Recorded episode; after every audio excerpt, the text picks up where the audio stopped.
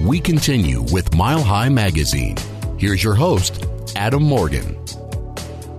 Created by the Colorado legislature some 18 years ago, the senior homestead property tax exemption has had the singular goal of ensuring that older adults do not become homeless from being unable to pay their property taxes. Greetings again. I'm Adam Morgan. Although the legislature has funded the program 12 of the last 18 years, Governor John Hickenlooper's budget for 2018-19 calls for an elimination of the benefit. Simply, the exemption reduces the property tax payments of homeowners age 65-plus who have resided in the property for at least the last 10 years. Elimination, as a practical matter, will be a tax payments increase for seniors age 65-plus. On Monday, August 14th, from 8:45 a.m. until 1 p.m., an important, absolutely free forum on the exemption will be held at the Police Protective Association, 2105 Decatur Street in Denver, just north of Mile High Football Stadium, the old Sports Authority field. The event will also be live streamed to sites in Grand Junction and Fort Collins. Joining us with insight on the senior property tax exemption and the forum is Eileen Doherty, Executive Director of the Colorado Gerontological Society. We have had it for almost 20 years, yes. Not every year has it been funded. Six out of the last 18 years, it has not been funded, usually because of budgetary reasons at the state. Okay, now when you say it's not being funded, I get the impression that people will pay their property tax, and then the state sends them a check back for the portion the Homestead Act says they don't have to pay. Or is it the other way around? When they file their taxes, they just don't pay up to that amount. So it's really no money going back from the state physically. It's just in the books. So the way that the program works is that property taxes are primarily the source of revenue for counties. And so the way this works is that the state of Colorado appropriates a certain amount of money each year when they have funds to pay to the counties to reimburse them for the lost revenue from the homestead exemption. Okay. So, for example, if your property taxes then are $2,500 and the way that the exemption is calculated is basically there is tax relief on the first 50% of $200,000 of value. So the average relief is around $550. Yeah. So if your taxes are $2,500, then you would be entitled to around a $550 tax credit, which then reduces the property tax bill that you get from the county by that amount of money. So you don't actually, as a homeowner, pay any money to anybody. The check transfer actually happens from the state to the counties. That's where it is. Okay. And so the state is saying, oh, well, that was a great idea with the World War II seniors, but now we got these boomers coming, and it's much more of them, so therefore we see all this money we could be getting from them, and we may not be able to get them, so we got to change the homestead exemption. I don't know if policymakers are kind of having quite that attitude. But what we see is with Tabor and other amendments that obviously the state is always looking for ways that they can identify revenue to balance the budget because the state has to balance the budget. And so there are several different constitutional amendments that come into play here in addition to the Tabor Act. One is the homestead exemption. The second is the Gallagher Amendment, and the third is Amendment 23, or basically the state's requirement to fund K through 12 education. And so what happens on the Gallagher Amendment, which was passed in like 1982, is that it keeps the amount of property taxes that homeowners pay relatively low as well. So it reduces your property taxes, and there's an assessed value calculation, and then there's a mill levy calculation, And then based on that, it keeps your property taxes relatively low. And the Gallagher Amendment came into effect in 1982 because, again, there was a spike in home value, and the citizens of Colorado indicated that they were not able to pay their property taxes because of the increase in value. And so the state legislature created, under Representative Bev Bledsoe from Lyman, a group or a committee, a task force, to come up with the referendum to create the Gallagher Amendment. And then it was, it carries Senator Dennis Gallagher's name, and it's basically helps to keep property taxes then for residential lower than what rates are for commercial. So we also have an outcry right now because the majority of property taxes are being funded by businesses as opposed to residential because of the way that the formulas are calculated.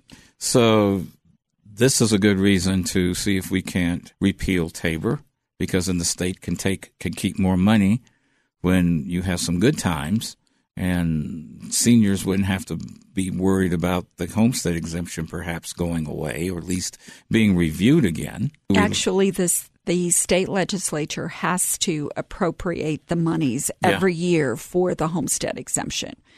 So the way that the constitutional amendment is set up is that it provides the tax benefit for homeowners 65 plus, but the legislature has to proactively include an amount of money in the state budget. So in essence, seniors who have lived in their homes for 10 years or more, because that's a rule, right? Correct. There are two criteria to be eligible for the receiving the homestead exemption. Mm-hmm. One is you have to be 65 years of age, and the other you have to live in your home for 10 years or more. A lot of boomers who may have moved here a little later may not have been in there for 10 years, so they're not going to be able to take advantage of it. But the other ones who have been here, maybe like me and you, who have lived here forever, we can. Well, how do we resolve this? What is the society and senior lobby and those groups recommending be done? Because a lot of people are planning on aging in place. Incomes are going to be fixed, and you have 39% of boomers who are Social Security dependent. Well, it's one of those extremely challenging situations at this point in time, because policymakers and decision makers are really looking at this as a pot of money. There's also not necessarily everybody understands how the tax benefit works, or the tax relief. It's not really a benefit, it's tax relief works. So there is a perception that if your house is worth more or if you have more income, you get a greater benefit. But that is not the way that this tax relief works. Yeah. It is clearly and only calculated on the first $200,000 of value, regardless of if your house is worth $100,000 or your house is worth $10 million. So at this point in time, I think we're really looking at what is the rationale for keeping this benefit. One of the things that policymakers also are looking at is that they believe that they could use the monies in other areas, such as education, such as Medicaid, such as transportation. And the benefit for seniors, actually, they have appropriated $150 million for the 2018-2019 budget. At this point, that's half of 1% of the overall total state budget. So it's a very, very small amount of money. What their policymakers are looking for is any way that they can divert dollars to other programs. Yeah. So you're having a forum. This forum is coming up on the 14th of August. I think I have the date right. Yes, you do. Over at the Police Protective Association. You're also going to live stream it to Grand Junction and Fort Collins as well. And you want people to show up. And what do you want them to communicate to the policymakers that will be there? So the format basically provides for input. There will be discussions in small groups, and people will be asked questions around, do you want the homestead exemption to exist as it currently is? Do you want the homestead exemption to be either reduced and the monies to be used for other programs? And if so, what would you like to see that money used for? Or lastly, participants will be asked, do you want the program to totally go away and for older adults to not be given any type of tax relief? Those three choices. Those three choices are the choices that are going to be on the table at the moment. I don't know. It seems as if, like you said, they're seeing it as a pot of money. But a lot of the value in a home is really predicated on what somebody's going to pay you for. And it just happens that Colorado people are interested in coming here, so the values are artificially rising. Now, people decide they want to go to San Francisco, then it's going to fall. And they've already decided a law that fixes it at a higher rate. And when it falls, they're not going to give the money back. No, but the other thing is that I've just done a little bit of research. And, another thing that's important to remember is that in the 18 years we've had the benefit, it has actually gone, the average benefit, from $499 up to $535. So that, or not, $553, I'm sorry. So that's a very minimal amount of money. Yeah. From 1982 until today, the average home price, I couldn't even guess. But what I will tell you is that at looking at the average home price, to find the average price in Colorado counties, Route County, El Paso County, Larimer County, Weld County, all of the Metro Denver counties, Mesa County, all of those homes, the average price is over $200,000. So where this tax relief really comes into play is in many of the areas where home prices are higher.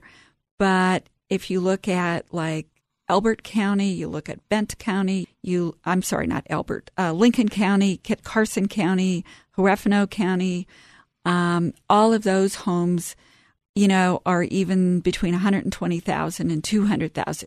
So there's not a lot of real estate in Colorado that's under $200,000 as an average price. And so we're really looking at helping a lot of people, as you said at the opening of the show, who are very dependent on Social Security as their primary form of income. I believe the average Social Security benefit is around $1,800 a month. And if your property taxes are $2,000 a year, that's, more than 1 month's Social Security. Yeah. And if your home value is $500,000 or more, you're probably looking at property taxes that are closer to $3,000 a year, which represents close to 2 months' worth of Social Security. So this is really a benefit, if you will, that benefits homeowners. And for us to, at this stage of the game, really be saying to homeowners who are able to live independently, live on their own, live with very little government benefit, this is a small amount of money that the state can contribute to helping older adults continue to live independently. For those who cannot attend the forum or view it, is it going to be recorded and played back, or should they look at writing their state representatives or waiting to see who they're going to be after the election and then letting them know what they feel about it and what they would like them to do? I think it will be recorded and will be available through the Colorado Senior Lobby's website. But in addition to that, I would highly encourage older adults and homeowners to be involved in this discussion, whether that includes talking to local county officials, whether it includes talking to state officials, whether it includes talking to government officials, anybody that will listen to your story. And if it's an important benefit to you and your ability to keep your home, I think everybody needs to hear from who's in an elected position to make decisions, needs to hear from as many people as possible. Again, this forum on the senior property tax exemption is Monday, August 14th at 8:45 a.m. at the Police Protective Association at 2105 Decatur Street in Denver. It is absolutely free to attend. So to share your viewpoints, register online at senioranswers.org or by calling 866-294-3971. That's 866-294-3971. I'm Adam Morgan. Do keep in touch, stay on your game, and we thank you for sharing a few moments of your weekend with us.